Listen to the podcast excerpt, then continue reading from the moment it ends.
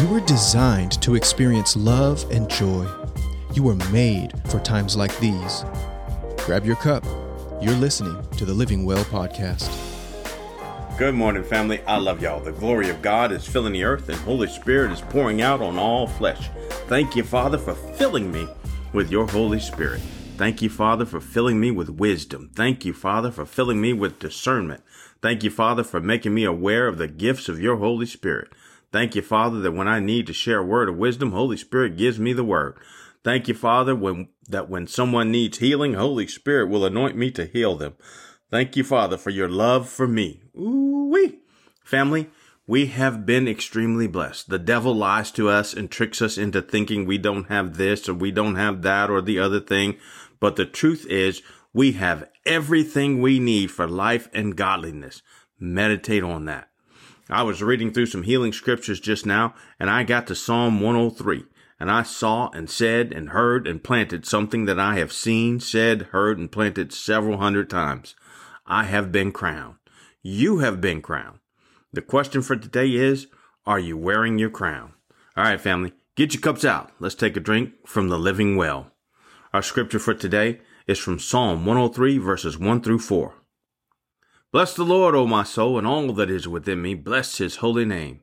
Bless the Lord, O my soul, and forget not all his benefits, who forgives all your iniquities, who heals all your diseases, who redeems your life from destruction, who crowns you with loving kindness and tender mercies.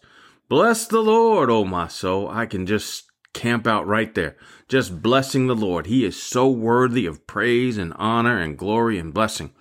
Bless his holy name. Jesus, Jesus, Jesus. There's just something about that name. I love to hold my grandbabies and sing that to them to help them fall asleep for a nap.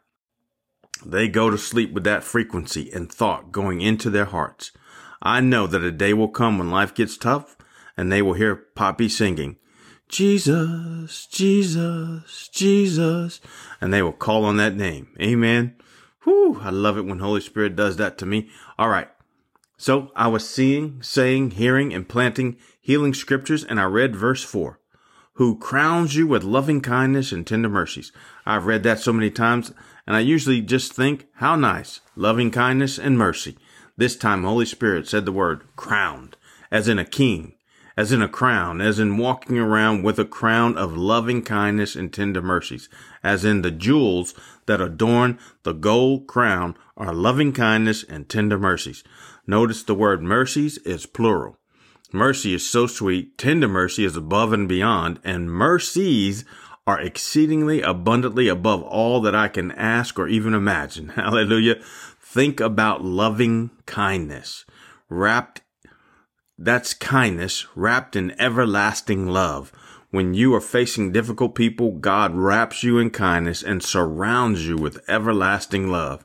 I'm going to ask y'all to do a little homework and look up loving kindness and tender mercies and then meditate on that and then put your crown on. Hallelujah.